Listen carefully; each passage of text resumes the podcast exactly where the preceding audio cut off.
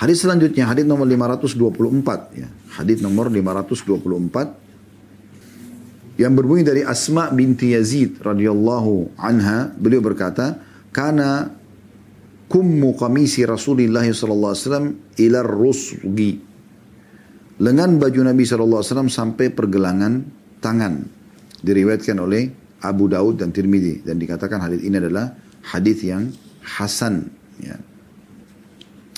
Situ dijelaskan ar-rusgu dengan sod dan boleh juga dengan sin ar-rusgu. Bisa rusgu, sod atau pakai sin rusgu. Yaitu pembatas antara lengan dengan telapak tangan.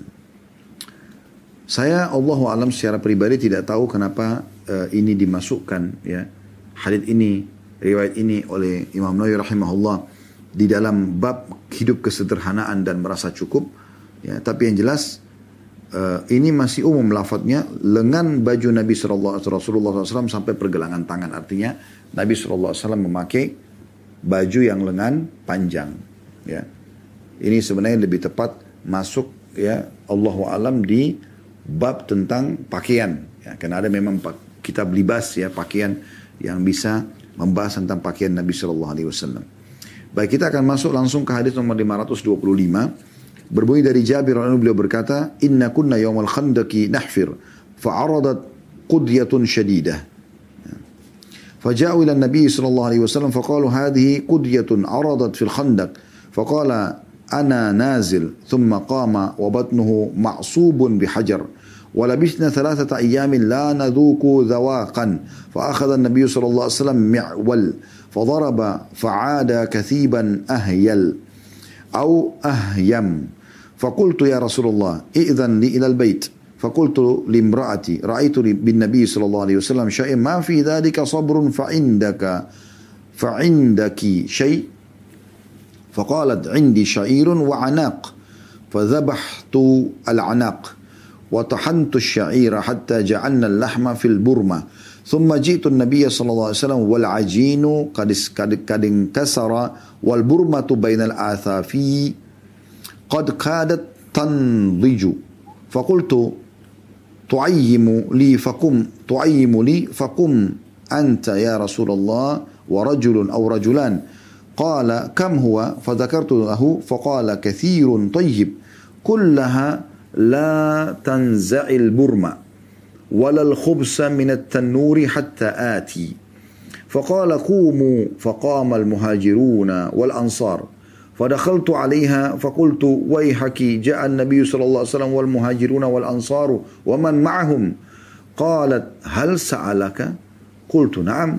قال ادخلوا ولا تضاغدوا ولا تغادطوا ولا تضاغطوا فجعلوا يكسر الخبز ويجعل عليه اللحم ويخمر البرمة والتنور إذا أخذ منه ويقرب إلى أصحابه ثم ينزئ فلم يزل يكسر ويع ويع ويغفر ولم فلم يزل يكسر ويغرف حتى شبعوا وبكي منه فقال كلي هذا وأهدي فإن الناس أصابتهم نجاعة Terjemahannya teman-teman sekalian hadis yang cukup panjang ini kisah tentang kejadian Jabir radhiyallahu anhu di perang Khandak dan ini salah satu mujizat Nabi SAW ya. Saya langsung bacakan kata Jabir anhu pada waktu perang Khandak kami menggali parit ya, perang Ahzab nama lainnya.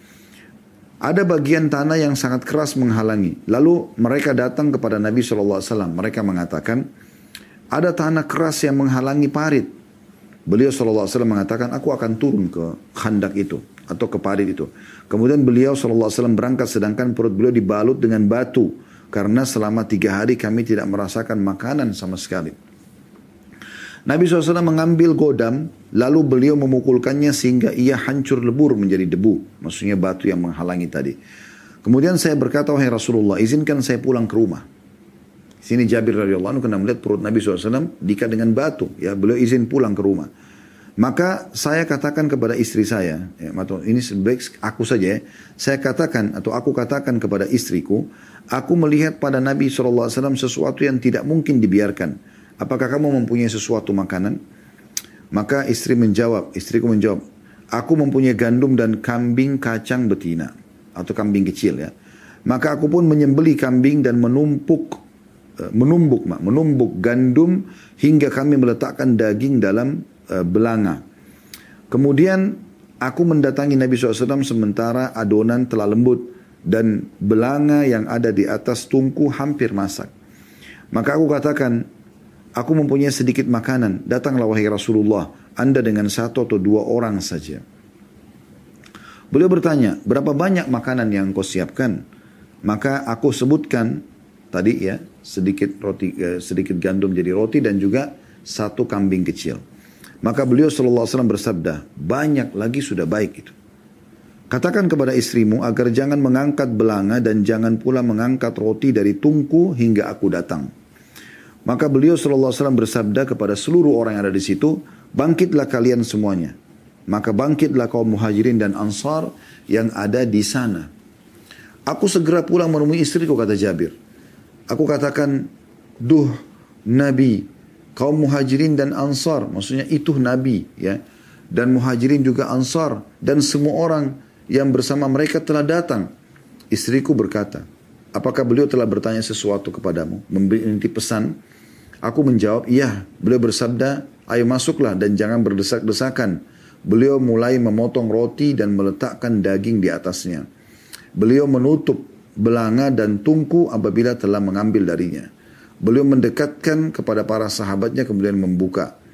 Beliau terus memotong roti dan mengambil daging hingga mereka kenyang semuanya. Dan masih ada sisa darinya. Lalu beliau bersabda kepada istriku, maksudnya kepada istri Jabir, Makanlah ini dan hadiahkanlah. Karena orang-orang sedang tertimpa kelaparan. Hadis ini riwayat Bukhari Muslim. Ya. Dan riwayat ini teman-teman sekalian dari riwayat yang kedua mirip ya. Saya akan bacakan sebentar lagi. Ini adalah kisah mujizat Nabi SAW. Saya gambarkan saja ya. Pada saat itu di perang Khandak ya, atau perang Ahzab kurang lebih di tahun 5 Hijriah ada dua Yahudi, suku Yahudi, Nadir dan Quraidah. Eh, maaf, Nadir dan Qainuqa. Nadir dan Kainuqa. Dua suku ini diusir oleh Nabi SAW dari kota Madinah karena mereka melakukan kesalahan fatal. Ya, Nadir ingin membunuh Nabi SAW dan Allah ingin beritahukan Nabi SAW minta yang akan membunuh itu yang mereka tidak mau serahkan maka dikepunglah sampai akhirnya mereka menyerah dan pindah ke Khaybar. Qurai, eh, Kainuqa mereka membunuh seorang muslim di pasar mereka. Nabi SAW minta pembunuhnya mereka tidak mau kasih. Makanya mereka dikepung dan akhirnya mereka diusir dari Mona Madinah. Nah dua suku ini sakit hati dengan Nabi SAW. Maka mereka berdua ini mengatur satu strategi, mengajak suku-suku Arab yang belum masuk Islam pada itu yang membenci Islam untuk menyerang Madinah. Ya, pemimpin mereka adalah Quraisy. Dan Quraisy menyiapkan 4.000 pasukan pada saat itu, ditambah dengan Ghatafan juga, ya, yang dipimpin oleh eh, apa namanya, Uyainah bin Muhsin, kepala suku nanti juga ada masuk Islam ya. 4 ribu juga. 2 ribunya tersisa dari gabungan Yahudi dan juga suku, suku Arab yang lain yang kecil-kecil gitu. Nah mereka hanya 10 ribu orang datang semuanya personal berkuda akan menghancurkan Madinah. Waktu itu Nabi SAW duduk dengan beberapa sahabat dan mendiskusikan masalah ini. Apa solusinya ini? Kita akan diserang. Apa jalan keluarnya? Ya, akhirnya Salman Al-Farsi radhiyallahu tampil lalu mengatakan ya Rasulullah kami di Persia kalau kami terdesak dan kami merasa lemah musuh sudah dekat kami buat parit saja yang ukurannya tidak bisa membuat kuda meloncat atau mereka tidak bisa menyerang kami. Maka Nabi SAW langsung suruh gerakkan semua sahabat, waktu itu ada seribu orang laki-laki, semuanya turun di khandak. Dan waktu itu sahabat perlu anda ketahui, penghasilan mereka harian, ya, sehingga mereka makan kalau mereka dapat hasil hari itu. Ada juga tentu yang punya harta, tapi umumnya seperti itu keadaannya. Maka di saat mereka disuruh turun di khandak dan Nabi SAW membagi per sekian meter kali sekian meter ada 10 sahabat per 10 sahabat per 10. Mereka gali semua dan tidak boleh berhenti sampai parit itu selesai. Ya. Dalam dan juga lebar yang membuat kuda tidak bisa loncati. Maka di saat itu terjadi masalah karena tiga hari mereka tidak punya makanan sama sekali. Ada satu sahabat mengeluh, mengatakan ya Rasulullah ada satu batu nggak bisa kami hancurin. Nabi SAW datang ke sana lalu menghancurkan batu itu ada kejadian tentunya ya, pada saat dipukul batu itu keluar cahaya yang terang. Setiap keluar cahaya, setiap satu pukulan pertama keluar cahaya terang, Nabi bertakbir, Allahu Akbar. Dipukul pukulan yang kedua keluar cahaya lagi, Nabi bertakbir lagi, Allahu Akbar. Sampai tiga kali. Para sahabat menanyakan ya Rasulullah. Tentu riwayat ini tambahan ya. Tidak ada dalam riwayat yang tadi kita bahas, tapi ceritanya memang seperti itu. Maka ada yang mengatakan ya Rasulullah, tadi cahaya apa itu? Kami lihat ada cahaya tadi. Kata Nabi SAW, apakah kalian melihatnya? Mereka mengatakan iya ya Rasulullah. Kata Nabi SAW, tadi Allah perlihatkan saya di pukulan pertama, kalau ya negeri Syam di tangan umatku. Kemudian pukulan kedua, Persia di tangan umatku. Dan pukulan ketiga, Yaman di tangan umatku. Maka orang-orang munafik sempat bicara pada saat itu. Mereka tidak ikut di khandak, mereka tetap di rumah mereka. Lalu mereka juga mengatakan, Muhammad ini ngawur. Mereka bicara seperti itu ya. Mereka mengatakan, mana bisa dijaminkan buat umat Islam menguasai dunia. Negeri Syam, Persia, dan juga Yaman dikuasai semuanya. Sementara seseorang antara kita tidak ada jaminan untuk bisa aman dia pergi buang hajat. Karena zaman dulu tidak ada WC di rumahnya. Mereka keluar ke buang hajat. Mungkin bisa diserang oleh musuh tiba-tiba karena 10 ribu pasukan sudah ada di depan pintu gerbang kota Madinah. Tapi Nabi SAW dengan para orang-orang beriman tetap menjalani masalah itu dan akhirnya terjadilah mukjizat di sini. Mukjizatnya adalah Jabir radhiyallahu anhu mengatakan ya Rasulullah izinkan saya pulang ke rumah. Dia bilang sama istrinya saya lihat sesuatu pada Nabi yang belum pernah saya lihat sebelumnya nih. Nabi kelaparan saking kelaparan mengikat perutnya dengan batu. Apa kau punya makanan? Istrinya bilang ada gandum. Ya. Kemudian juga engkau punya anak kambing kecil di sebelah rumah. Sembelihlah kita buat makanan. Maka Jabir tidak tunggu, langsung dia sembeli. Kemudian dibuatlah marak ya eh, kuah berkuah ya tadi dimasak di belanga itu. Kemudian uh, juga adonan roti dibuat ya sudah mengembang, sudah siap untuk tinggal dipanasin di api jadi roti gitu. Setelah selesai, kata istri Jabir sudah selesai. Ajaklah Rasulullah SAW dengan dua, satu dua orang sahabatnya karena makanan cuk, tidak pas-pasan. Maka pulanglah pada saat itu uh, pergilah Jabir ke Nabi SAW mengatakan ya Rasulullah aku punya makanan sedikit ya ajalah satu atau dua orang sahabat anda maka Nabi SAW mengatakan apa yang kau siapkan kata Jabir ada satu ya satu dua satu saat ya dua telapak tangan orang dewasa digabungin gandum dan satu ekor anak kambing kecil maka Nabi SAW mengatakan sudah sangat banyak itu Lalu dalam beberapa riwayat yang lain Nabi SAW langsung mengatakan wahai muhajirin dan ansar datanglah ke rumah Jabir karena Jabir mengundang kalian. Kalau riwayat ini ya dikatakan bahwasanya Nabi SAW mengatakan berdirilah ya semuanya kita ikut saya gitu ke rumahnya Jabir. Maka Jabir pun pulang ke rumah dan Nabi SAW titip pesan bilang sama istrimu jangan sentuh belanga itu panci yang dipakai untuk masak dan juga roti gandumnya sampai aku datang. Maka Nabi SAW pun datang dan Nabi SAW dalam beberapa riwayat mengatakan kepada para sahabat, masuklah 10-10 orang. Mereka tiga hari ya belum pernah makan atau kelaparan ya. Pada itu Nabi SAW sendiri yang menuangkan, uh, me, me, mengambil sobekan uh, roti tersebut dalam beberapa riwayat dan istri Jabir yang mencobeknya, gitu kan. Panasin di api, taruh di satu wadah, kemudian Nabi SAW tuangkan ya daging kambing sama kuahnya. Dalam riwayat ini disebutkan setiap kali Nabi SAW sendokin, Nabi tutup kembali. Sepuluh sepuluh orang makan. Sampai kenyang tidak dibatasi. Sampai semua selesai seribu orang itu makan, kata Jabir Anus e, tidak berkurang sedikit pun dari kuah kambing itu sama roti gandum kambing. Nah setiap kali disobek keluar lagi seperti itu.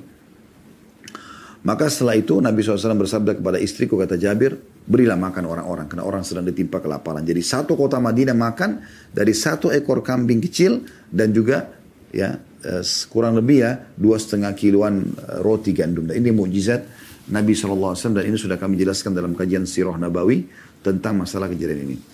Nah kita ambil pelajaran di sini. Pelajaran yang pertama adalah bagaimana Allah Subhanahu Wa Taala menunjukkan mujizat yang sangat besar kepada kaum muslimin semua menyaksikan keajaiban ini bahwasanya Nabi SAW bisa dengan hikmah Allah SWT memperbanyak makanan ya. Kemudian yang kedua, pelajaran yang kita bisa ambil adalah bagaimana muliahnya Jabir radhiyallahu anhu. Karena niat sedikit baik saja Allah berkahi. Dia hanya ingin kasih Nabi supaya Nabi nggak kelaparan. Tapi Nabi, tapi Allah Subhanahu Wa Taala berkahi sehingga Allah memberikan dia pahala satu kota Madinah makan. Kapan lagi seseorang bisa memberikan makan satu kota Madinah sementara dia tidak mampu? Jabir bukan orang mampu. Tapi dengan dia niat baik kepada Nabi Shallallahu Alaihi Wasallam, maka Allah berkahi. Allah buat menjadi mukjizat dan akhirnya satu kota Madinah ribuan orang termasuk laki-laki eh, perempuannya tadi itu laki-laki seribu orang yang siap untuk berperang melawan pasukan Azab ditambah lagi dengan ada satu benteng waktu itu penuh dengan perempuan dan orang-orang tua juga anak-anak semuanya diberikan makanan dari makanan tersebut dan semuanya mendapatkan jatah dan berarti Jabir panen pahala. Ini keutamaan luar biasa. Makanya teman-teman sekalian sahabat-sahabat banyak kisah seperti ini ya. Yang cerdas mereka langsung yang menawarkan kebaikan di hadapan Nabi SAW. Ikhlas karena Allah, Allah berkahi. Dalam riwayat yang lain Jabir berkata, Lamma hufir al-khandaku ra'aitu bin Nabi SAW khamasa. Fanta, fan, fankafa'tu ila imra'ati fakultu hal indaki syai' فإني رأيت برسول الله صلى الله عليه وسلم خمصا شديدا فأخرجت إلي جرابا فيه صاع من شعير ولنا بهيمة داجد فذبحتها. وطحنت وطحنت الشعير ففرغ ففرغت إلى فراغي وقطعتها في برمتها. ثم وليت إلى رسول الله صلى الله عليه وسلم فقالت لا تفضحني برسول الله صلى الله عليه وسلم. ومن معه؟ فجئته فسررته فقلت يا رسول الله ذبحنا بهيمة لنا وطحنت صاعا من شعير فتعال أنت ونفر معك. فصاح رسول الله صلى الله عليه وسلم فقال يا أهل الخندق إن جابرا قد صنع سؤرا فحي فحي هلا بكم. فقال النبي صلى الله عليه وسلم لا تنزلن برمتكم ولا تخبزن عجينكم حتى عجي فجئت وجاء النبي صلى الله عليه وسلم يخدم الناس حتى جئت حتى جئت امرأتي فقالت بك وبك. فقلت قد فعلت الذي قلت فأخرجت عجينا فبصق فيه وبارك. ثم عمد إلى برمته فبصق وبارك ثم قال أدعي خابزة, خابزة فتخبز معك. واقدحي من برمتكم ولا تنزلوها وهم ألف فأقسم بالله لأكلوا حتى تركوه وانحرفوا وإن برمتنا لتغط كما هي وأن عجيلنا عجيننا لا يخبز كما هو. Maaf, cukup panjang, saya bacakan langsung terjemahannya. Pada waktu penggalian parit, ini riwayat lain ya. Aku melihat kelaparan yang sangat pada diri Nabi Shallallahu Alaihi Wasallam. Maka aku bergegas pulang menemui istriku. Aku berkata, ini kata Jabir oleh anu ya. Apakah kamu mempunyai sesuatu, maksudnya dari makanan? Karena sungguhnya aku melihat kelaparan yang sangat pada diri Rasulullah SAW. Dia lalu mengeluarkan kepadaku satu kantong kulit yang berisi satu sok gandum. Ya, tadi dua telapak tangan orang dewasa ya.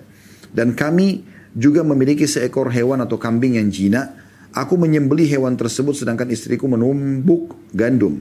Setelah selesai, dia beralih ke membantuku, ya maksudnya istri. Lalu aku memotong-motong kambing itu di dalam belanganya. Kemudian aku kembali menemui Rasulullah SAW dan istriku sempat berpesan. Jangan kamu mempermalukan aku di hadapan Rasulullah dan orang-orang yang bersama beliau. Ya maksudnya jangan sampai iklanin ini. Karena kalau kau iklanin makanan kita sedikit. Kalau Nabi datang dengan banyak orang nggak cukup nanti. Maka Jabir mengatakan, aku pun datang dan membisikkan Nabi SAW mengatakan, wahai Rasulullah, kami telah menyembeli kambing kecil milik kami dan telah menumbuk satu sa' ya dua telapak tangan orang dewasa tadi gandum. Dan maka kami persilakan anda dan beberapa orang saja bersama anda. Ternyata Rasulullah SAW justru berseru dengan keras, wahai pasukan khandak, sesungguhnya Jabir telah mempersiapkan hidangan, maka kemarilah kalian semua. Maka Nabi SAW bersabda, jangan menurunkan belanga hai Jabir dan jangan membuat adonan menjadi roti sampai aku datang. Aku pun tiba di rumah kemudian datanglah Nabi SAW memimpin orang-orang hingga aku mendatangi istriku dan dia memarahiku. Ya. Dia mengatakan bagaimana kamu ini? Bagaimana kamu ini? Maksudnya istrinya Jabir kaget kedatangan seluruh muhajirin ansar seribu orang pada saat itu. Maka aku menjawab, aku telah melaksanakan apa yang kamu laku, apa yang kamu katakan tadi. Maksudnya undang Nabi dan satu dua orang saya dari temannya, dari sahabatnya. Lalu istriku mengeluarkan adonan dan Rasulullah SAW ya meludah di dalamnya. Ini tentu ludah Nabi SAW. Ya, karena ludah beliau, ya air liur beliau itu berkah. Dan mendoakan keberkahan. Kemudian beliau menuju belanga kami lalu meludahi dan mendoakan keberkahan padanya. Kemudian beliau bersabda kepada istriku, panggillah seorang wanita atau wanita pembuat roti. Dan hendaklah dia membuat roti bersamamu. Dan ambillah dari belanga ini namun jangan menurunkannya. Tetap di tungkuhannya gitu. Jumlah mereka ada seribu orang. Aku bersumpah kata Jabir demi Allah Mereka semua telah makan hingga kenyang dan mereka pergi sedangkan belanga kami tetap bersuara karena mendidih seperti semula. Dan adonan kami tetap diolah menjadi roti seperti semula. Ini riwayat cukup panjang berhubungan dengan masalah itu ya. Baik teman-teman sekalian, riwayat ini memberikan pelajaran kepada kita ya. Riwayat yang kedua ya, mirip tadi mujizat Nabi SAW dengan memperbanyak makanan di khandak pada saat itu. Kemudian yang kedua yang bisa kita ambil pelajaran adalah uh, bagaimana perbuatan baik Jabir dinilai melimpah oleh Allah Subhanahu wa taala. Mirip tadi saya ulangi ya, gitu kan. Dan kita bisa tambahkan di sini pelajaran ya, yang ketiga yaitu bagaimana uh, ludah Nabi SAW berkah. Dan itu untuk khusus Nabi SAW. Banyak riwayat yang menyebutkan masalah itu pada saat uh, Abu Qatada atau kata dari anu yang eh, apa namanya matanya rusak di satu peperangan di di di ludahi oleh Nabi SAW lalu ditempelkan ya dan sembuh kemudian kakinya uh, Abdullah uh, Abdullah uh, subhanallah saya lupa nama ayahnya ya Abdullah bin Abi Atiq Abdullah bin Abi Atiq yang diutus untuk membunuh Abu Rafi orang Yahudi dan kakinya patah lalu Nabi SAW semburkan ludah lalu kemudian sembuh. Bagaimana Nabi SAW mendatangi sumur yang digali oleh seorang ansar yang asin dan beliau semburkan ludahnya kemudian menjadi tawar dan seterusnya.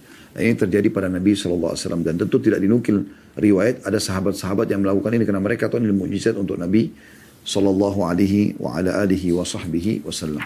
Baik ini uh, bahasan kita teman-teman sekalian. Ya.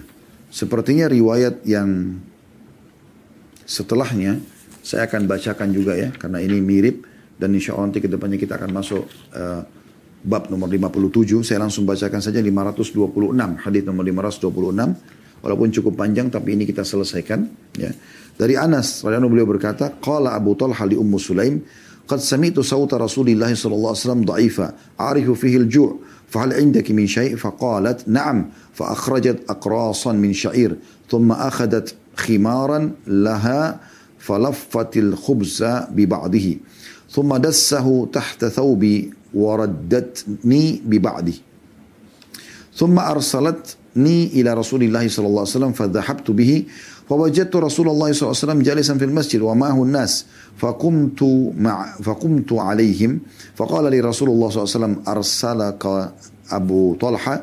فقلت نعم. فقال علي طعام؟ فقلت نعم. فقال رسول الله صلى الله عليه وسلم قوموا فانطلقوا وانطلقت بين أيديهم حتى جئت أبا طلحة فأخبرته. فقال أبو طلحة يا أم سليم قد جاء رسول الله صلى الله عليه وسلم بالناس وليس عندنا ما نطعمهم. فقالت الله ورسوله أعلم. فانطلق أبو طلحة حتى لقي رسول الله صلى الله عليه حتى لقي رسول الله صلى الله عليه وسلم فأقبل رسول الله صلى الله عليه وسلم معه حتى دخل. فقال رسول الله صلى الله عليه وسلم حلمي ما عندك يا أم سليم؟ فأتت بذلك الخبز فأمر به رسول الله صلى الله عليه وسلم ففت وعصرت عليه أم سليم عكة فآدمته. ثم قال فيه رسول الله صلى الله عليه وسلم ما شاء الله أن يقول. ثم قال إئذن لعشرة. فعدن لهم فأكلوا حتى شبعوا حتى ثم خرجوا.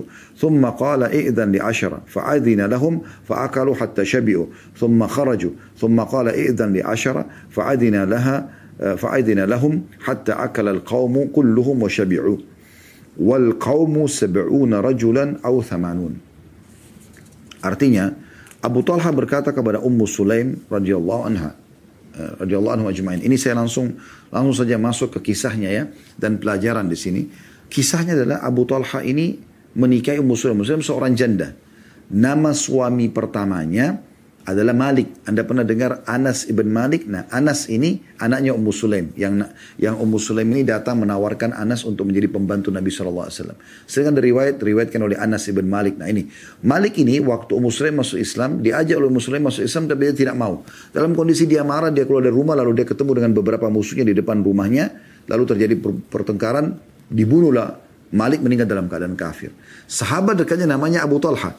Abu Talha ini orang kaya, orang tampan, lalu langsung melamar ya Ummu Sulaim. Dia tahu Muslim orangnya baik ya, soleha, uh, istri yang baik gitu kan. subur punya anak. Maka dia melamar. Maka kata Ummu Sulaim, tidak ada orang yang menolak laki-laki seperti kau hai Abu Talha. Maksudnya sempurna, cukup untuk sebagai suami gitu kan. Mapan ekonomi, mapan e, dewasa secara watak dan segala macam. Maka tapi perlu anda tahu, aku ini muslimah, sementara kamu kafir, tidak mungkin kita menikah. Kalau kau masuk Islam, aku jadikan ya masuk Islam sebagai maharku. Maka Abu Talha pun masuk Islam dan mereka menikah. Dan ini pernikahan yang penuh dengan berkah ya. Yang jelas Abu Talha berkata kepada Ummu Sulaim istrinya, Aku telah mendengar suara Rasulullah SAW sangat lemah, sangat lemah karena lapar. Maka apakah kamu memiliki sesuatu? Kata Ummu Sulaim, iya. Lalu dia mengeluarkan beberapa keping atau beberapa potong roti dari gandum. Kemudian dia mengambil kerudungnya, lalu dia membungkus membungkus roti dengan sebagian darinya, lalu dia ya menyusupkan secara paksa di dalam bajuku. Sedangkan sebagian kerudung diikatkan padaku. Kemudian dia mengutusku menuju Rasulullah SAW dan aku pun pergi membawanya. Maksudnya roti ini Ummu Sulaim bungkus semuanya tidak terkecuali lalu dimasukkan ke dalam kantongnya ya suaminya Abu Talha untuk dibawa kepada Nabi SAW. Lalu aku mendapatkan Rasulullah SAW sedang duduk di masjid bersama orang-orang. Maka aku berdiri di hadapan mereka Rasulullah SAW bertanya, Abu Talha mengutusmu? Aku mengatakan iya. Beliau menjawab bertanya lagi, untuk makan? Aku mengatakan iya. Dari sini sebenarnya pertanyaan Nabi SAW itu lebih kepada apakah Ummu Sulaim yang mengutus, mungkin Ummu Sulaim yang mengutus Abu Talha di sini ya. Kemudian beliau mengatakan untuk makan, aku menjawab iya. Maka Rasulullah SAW berseru, ayo berdirilah kalian semuanya. Maka mereka pun berangkat dan aku berangkat lebih dahulu di depan mereka hingga aku mendatangi. Ya, oh, itu dalam kisah ini kesannya Abu Talha ini memberikan kepada seseorang ya uh, kain roti tadi itu. Lebih tepatnya seperti itu. Lalu mengutus kepada Nabi Shallallahu Alaihi Wasallam. Kemudian pada saat itu Nabi SAW mengatakan, siapa yang utus kamu? Abu Talha. Kata orang itu, iya. Kata Nabi SAW untuk makan. Ya. Kata orang itu iya. Ya, kemudian uh, Nabi SAW mengajak orang-orang semuanya berdiri. Waktu itu jumlahnya ada 80 orang ya.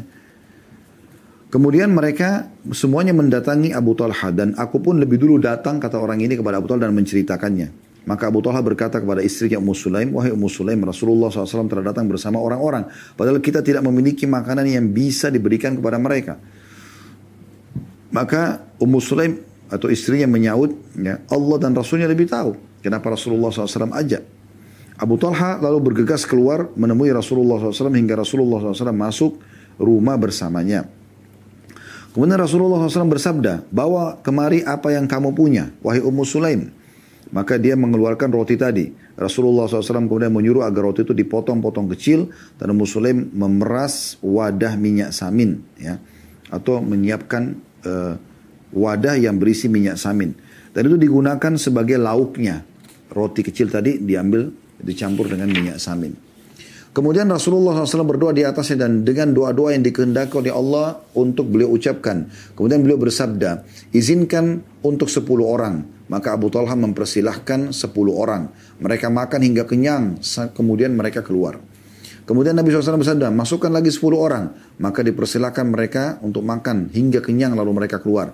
Kemudian beliau bersabda, izinkan 10 orang lagi. Maka dia mempersilakan mereka hingga semua rombongan makan dengan dan kenyang. Sedangkan jumlah mereka rombongan itu adalah 70 atau 80 orang.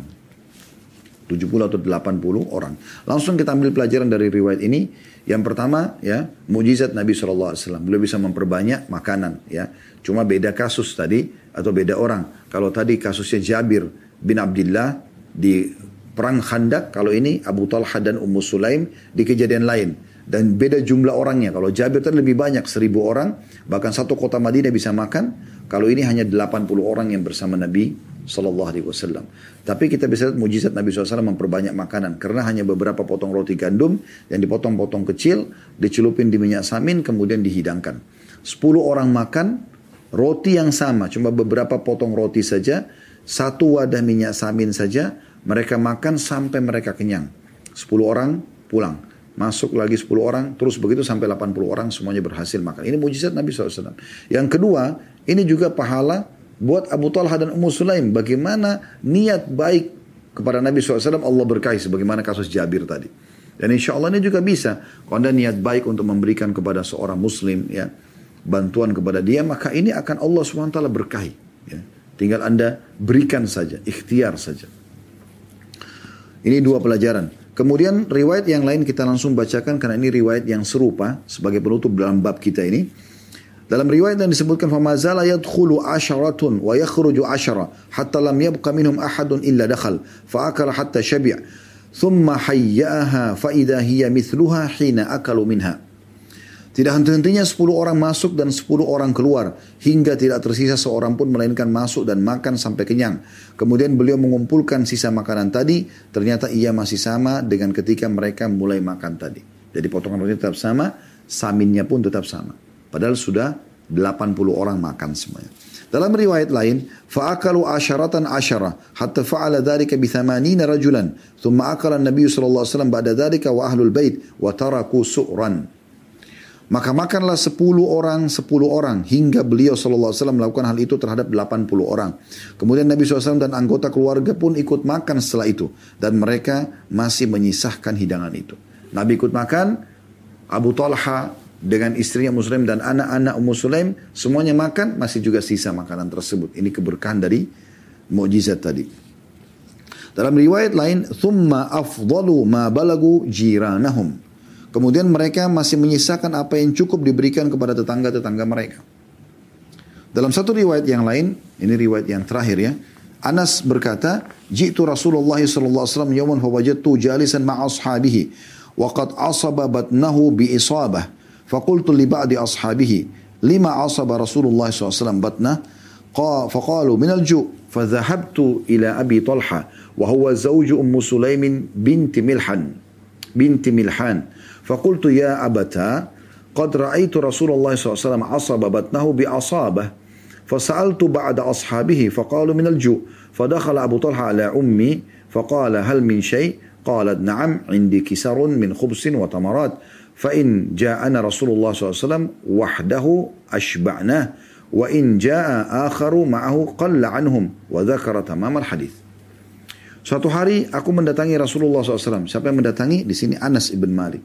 anak Ummu Sulaim. Tadi saya katakan dia punya suami pertama Sulaim namanya Malik, punya anak namanya Anas. Sering meriwayatkan hadis ya. Anas bin Malik. Tadi sudah kita sampaikan kisahnya.